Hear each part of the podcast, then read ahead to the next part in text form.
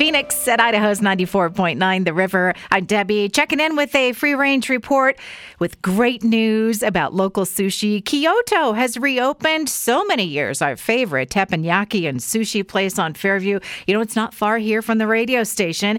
New owners, a lot of the same recipes, open Wednesday, Thursday, and Sunday, 4 to 9, and Fridays and Saturdays, 4 to 10. And they say if you do not see your favorite sushi roll on the menu, just ask. It's on the secret menu. My favorite one is the Lisa roll.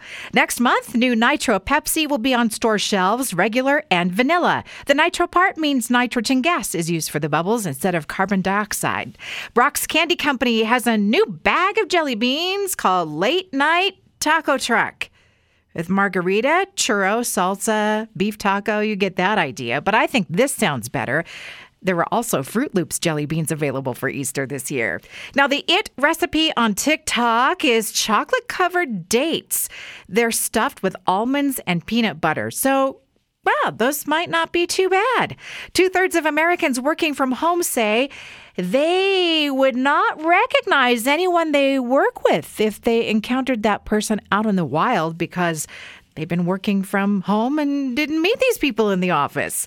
Now, we do hear things so much better in the morning. The little hairs that help us hear get kind of worn out by this time of day, but after some sleep, they're back to being perky and helpful. And I saw a product advertised to me on Facebook uh, called Lume Deodorant.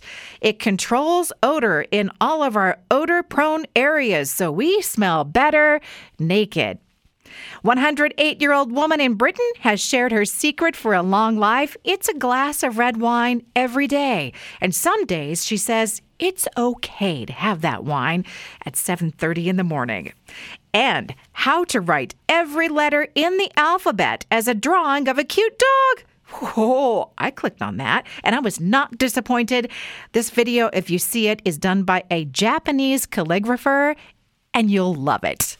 That's a wrap on the Free Range Report tonight. Fresh edition tomorrow night, and past editions can be found at riverboise.com and riverevenings.com.